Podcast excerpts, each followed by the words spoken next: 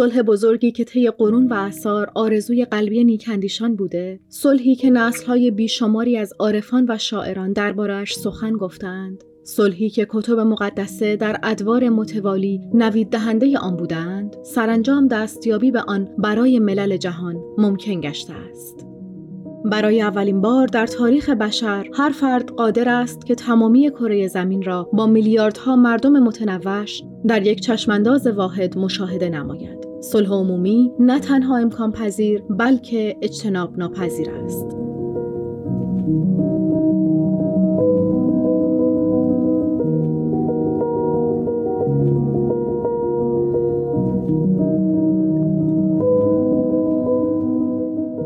درود میگم به همه شما شنوندگان خوبمون و خوشحالم که با یک با شمای دیگه کنارتون هستیم. مقدمه ای که در ابتدای برنامه شنیدیم از بیانیه وعده صلح جهانی که بیت لعظم در اکتبر 1985 خطاب به تمام مردم جهان منتشر کردن بود و امروز بعد از گذشت نزدیک به چهل سال اجتناب ناپذیری صلح جهانی رو با چشم سر می‌بینیم و هممون به نوعی در تلاشیم تا به سمتش حرکت کنیم.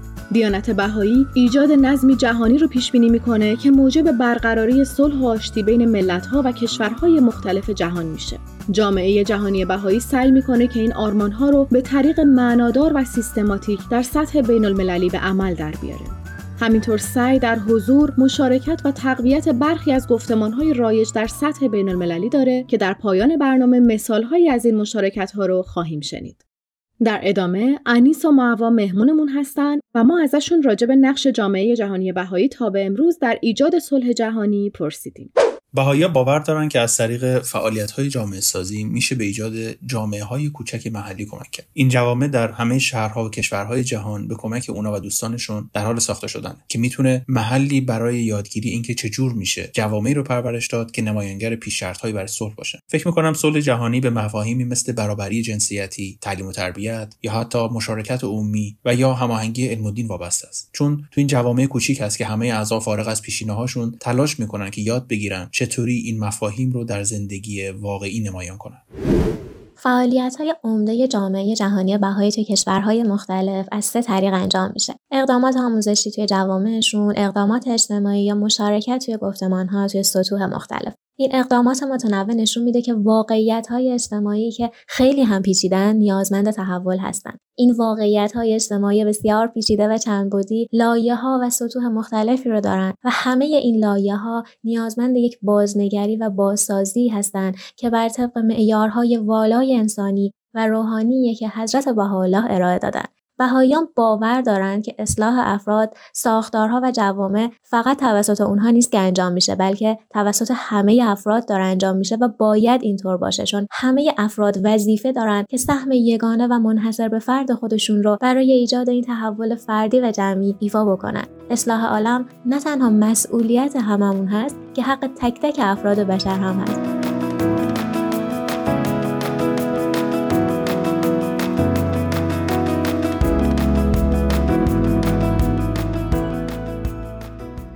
جوامع محلی که بهاییان و دوستان همفکرشون در حال ساختنش هستند از مسیر خدمت به یکدیگه و ایجاد دغدغه های مهم و مشترک و حیاتی شکل می‌گیرن این جوامع محلی از طریق فعالیت های جامعه سازی مثل کلاس های اطفال، گروه های نوجوانان، حلقه های مطالعه و جلسات دعا در ابتدا شکل می‌گیره و به تدریج با خدمات دیگه در حیطه های اقدامات اجتماعی و گفتمان ها در سطوح مختلف رشد می‌کنه. به عنوان مثال یکی از اقداماتی که بهاییان در سراسر دنیا بهش مشغول هستند کلاسای کودکان است. افرادی که به نظرم خیلی می‌تونن در تحقق صلح در جهان نقش پررنگی رو ایفا بکنن کودکان و اطفال جامعهمون هستند. آینده سازانی که تازه شروع کردن چارچوب افکارشون رو شکل بدن و اگر این چارچوب بر مبنای مفاهیم ارزشمندی مثل صلح همراهی و محبت باشه قطعا زندگی زیبایی رو نه تنها برای خودشون بلکه برای اطرافیان و حتی جامعهشون خواهند ساخت. فکر کنم یکم دیگه میشه در مورد اقدامات اجتماعی یا گفتمان ها بیشتر صحبت کرد. مثلا اقدامات اجتماعی در پاسخ به دردهای متعدده که بشریت امروز باش دست و پنجه نرم می‌کنه. در مورد بهبود مادی و اجتماعی جوامع مختلف هست. مثل ارتقای بهداشت و یا ساختن مدارس. یا مثلا می‌بینیم در مورد توانمندسازی زنان یا گسترش تعلیم و تربیت به تمام بشریت. یا حتی در مورد بهبود رویه های کشاورزی. این هیته هایی هست که اقدامات اجتماعی در اون داره مشارکت می‌کنه و کمک می‌کنه برای بهبودی اون.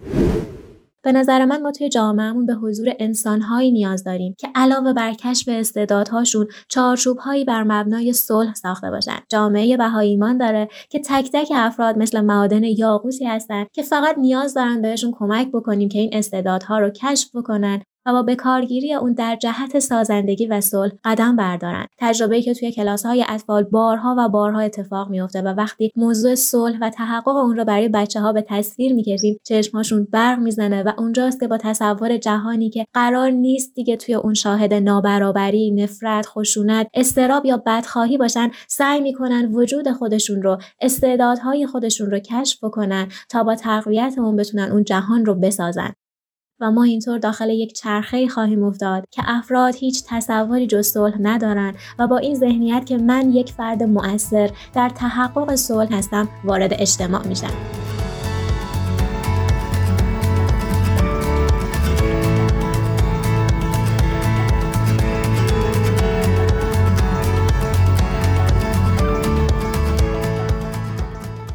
اگه یکم بخوایم در مورد بحث گفتمان ها صحبت کنیم همینطور که برای تاثیرگذاری در گفتمان های مختلف از سطح محلی تا حتی سطوح بین‌المللی تلاش می‌کنن جامعه جهانی بهایی از همون ابتدای کار پیشرفت زنان و آموزش کودکان دختر مورد توجه ویژه قرار داده بود. یادم میاد در زمینه دومی در اوایل دهه 1980 این موضوع موضوع آموزش کودکان دختر تبدیل شده بود به یکی از سرفصل‌های اصلی و راهبردی در محافل توسعه. از اون زمان تا حالا در مرکز توجه تمام اقدامات رشد توسعه بوده. یا آموزش شهروندی جهانی. یکی دیگه از این موضوعاته که مورد توجه جامعه جهانی بهایی بوده. و این مبحث هم یکی از عناصر اصلی اقدامات سازمان ملل متحد در زمینه آموزش تبدیل شده. امروز می‌بینیم که جامعه جهانی بهایی در گفتمانهای متعددی در زمینه های مختلف از جمله مثلا حقوق بشر، توسعه های پایدار یا برابری زنان و مردان مشارکت فعالی داره.